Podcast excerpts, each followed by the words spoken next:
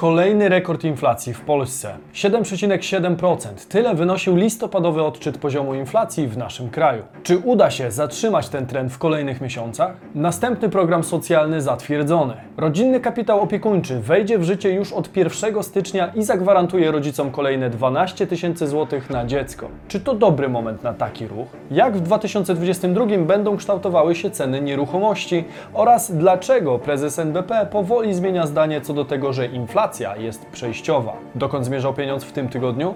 Zapraszam na Bizweek.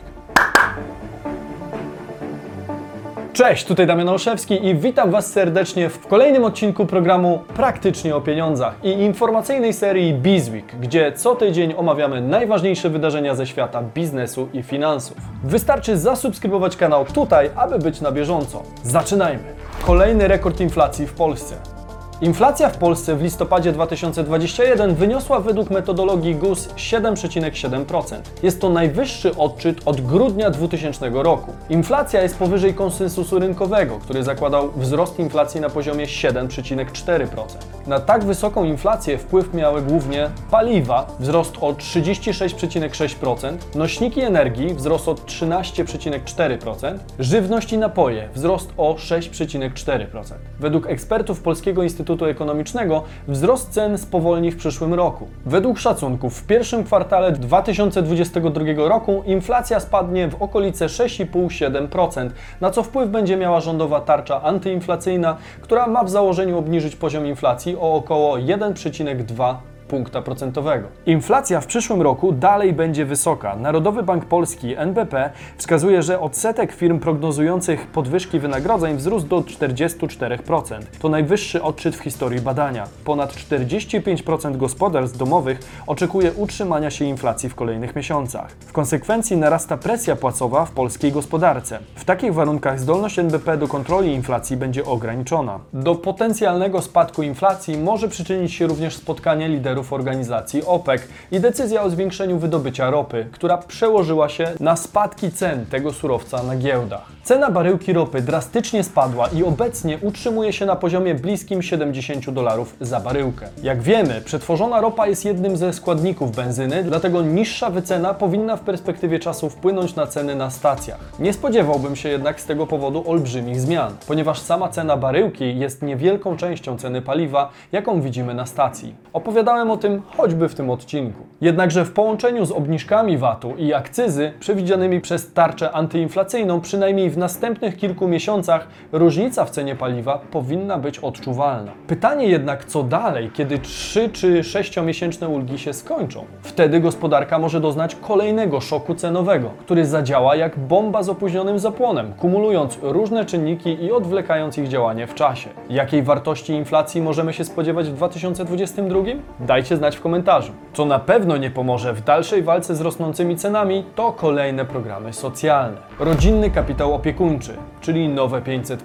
Od nowego roku rodzice mogą liczyć na dodatkowe 12 tysięcy złotych na dziecko. W tym tygodniu prezydent podpisał ustawę wprowadzającą rodzinny kapitał opiekuńczy. W ramach RKO rodzice otrzymają od rządu 12 tysięcy złotych na drugie i kolejne dziecko w wieku od ukończenia 12 do 36 miesiąca życia. Świadczenie będzie aktywne od początku przyszłego roku, a jego wypłata nastąpi w odstępach miesięcznych. Po 500 zł przez 2 lata lub 1000 zł przez rok. Coś czuję, że w obliczu inflacji większość rodziców zdecyduje się na bramkę numer 2. Wsparcie będzie niezależne od dochodów rodziny, a środki nie będą opodatkowane. Obiecaliśmy Polakom, że dopłacimy do opieki nad najmłodszymi dziećmi, że pomożemy im w godzeniu pracy z życiem rodzinnym. I dotrzymujemy słowa, mówiła kilka tygodni temu ministra rodziny i polityki społecznej Marlena Maląg. W pierwszym roku działania ze wsparcia ma skorzystać około 615 tysięcy dzieci. Zakładając, że w 2022 jedynie 50% rodziców zdecyduje się pobrać 1000 zł świadczenia miesięcznego, wydatek budżetowy na ten program to powyżej 3,5 miliarda złotych. 3,5 miliarda złotych dodatkowych złotówek, które następnie z rąk rodziców trafią w większości z powrotem na rynek,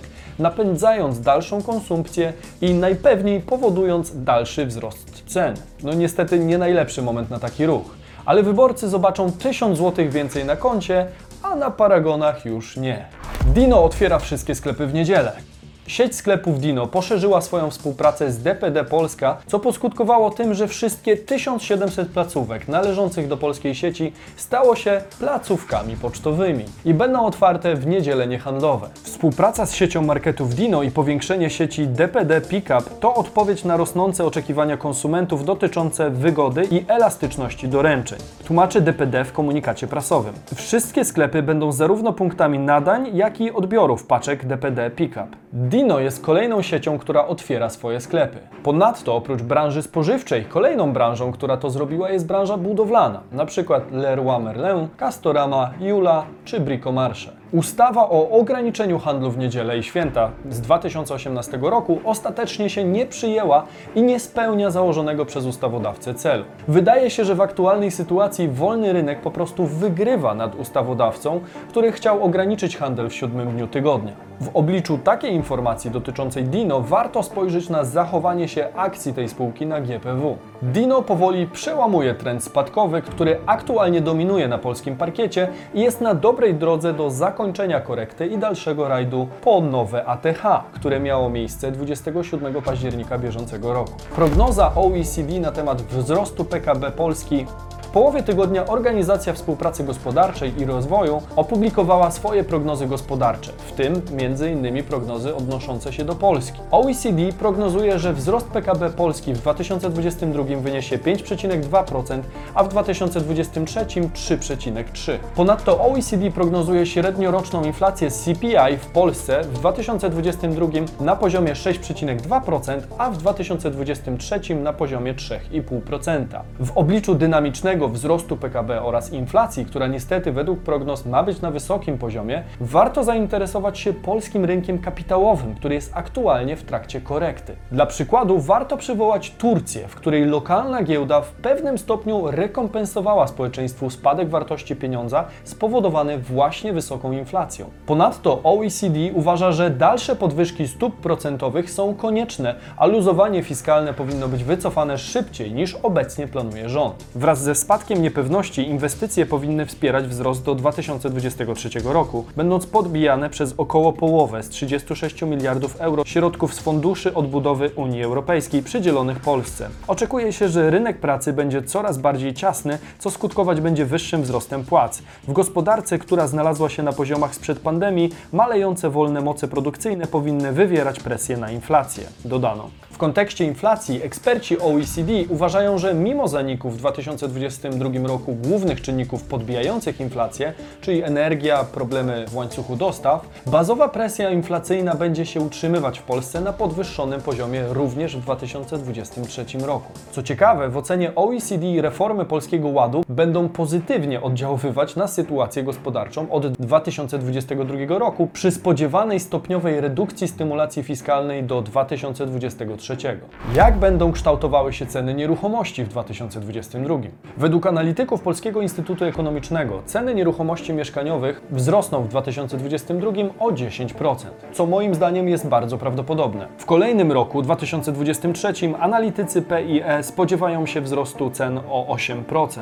Spodziewamy się, że wzrost cen nieruchomości w Polsce w 2022 roku wyniesie około 10%. Już obecnie widzimy tendencję wzrostową w większości dużych miast. Ceny mieszkań podwyższać będzie presja kosztowa. To efekt skokowego wzrostu cen materiałów i wysokiej dynamiki wynagrodzeń w budownictwie. Popyt na mieszkania jest niezwykle wysoki z powodu narastającej inflacji oraz braku, według niektórych, sensownych miejsc na ulokowanie kapitału. Trzeba przyznać, że nieruchomości, w tym grunty czy mieszkania, są najprostszą formą alokacji. Wzrosty cen mieszkań mogą być faktycznie tak wysokie, jak wynika to z badań. Natomiast równocześnie nie można zapominać o wysokim prawdopodobieństwu dalszej podwyżki stóp procentowych. Wysoka podwyżka stóp procentowych może doprowadzić do spowolnienia na rynku nieruchomości. Jest to oczywiście tylko jedna teza i być może będzie to spowolnienie chwilowe. Polski złoty jedną z najmocniejszych walut emerging markets. Trzeba przyznać, że miniony tydzień był udany dla polskiej waluty.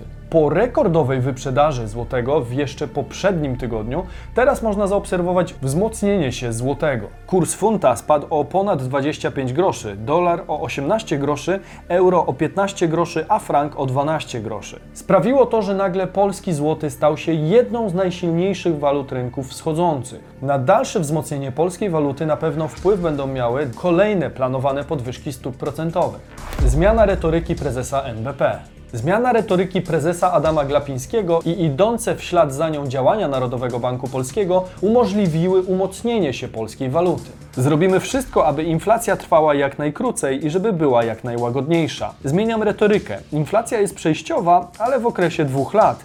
A i to też nie wiadomo, choć to teraz tak widzimy. Inflacja nie jest przejściowa, inflacja jest uciążliwa. Będziemy się starali ją sprowadzić do minimalnych poziomów, ale nie kosztem dużego bezrobocia, powiedział w środę prezes Narodowego Banku Polskiego Adam Glapiński. Ponadto w ślad za wypowiedziami prezesa Glapińskiego poszły działania Narodowego Banku Polskiego, który w środę przeprowadził aukcję sprzedaży bonów pieniężnych, w ramach której ściągnął z rynku ponad 7 miliardów złotych, oferując rentowność na poziomie 1,24%. Dobrym decyzjom NBP towarzyszą też komunikacyjne faux pas na Twitterze, które potrafią rozbawić. W komentarzach można obserwować, jak cenna była na przykład ta informacja dla przeciętnego Kowalskiego. Wydaje się, że sytuacja została już unormowana i póki co raczej nie grozi nam znaczne osłabienie polskiej waluty na arenie międzynarodowej. Jeżeli podobał Wam się ten odcinek i chcecie być na bieżąco ze światem biznesu i finansów, to zapraszam serdecznie do subskrypcji kanału tutaj. Mówił Damian Olszewski, a to był Bizweek, Wasz cotygodniowy przegląd wydarzeń.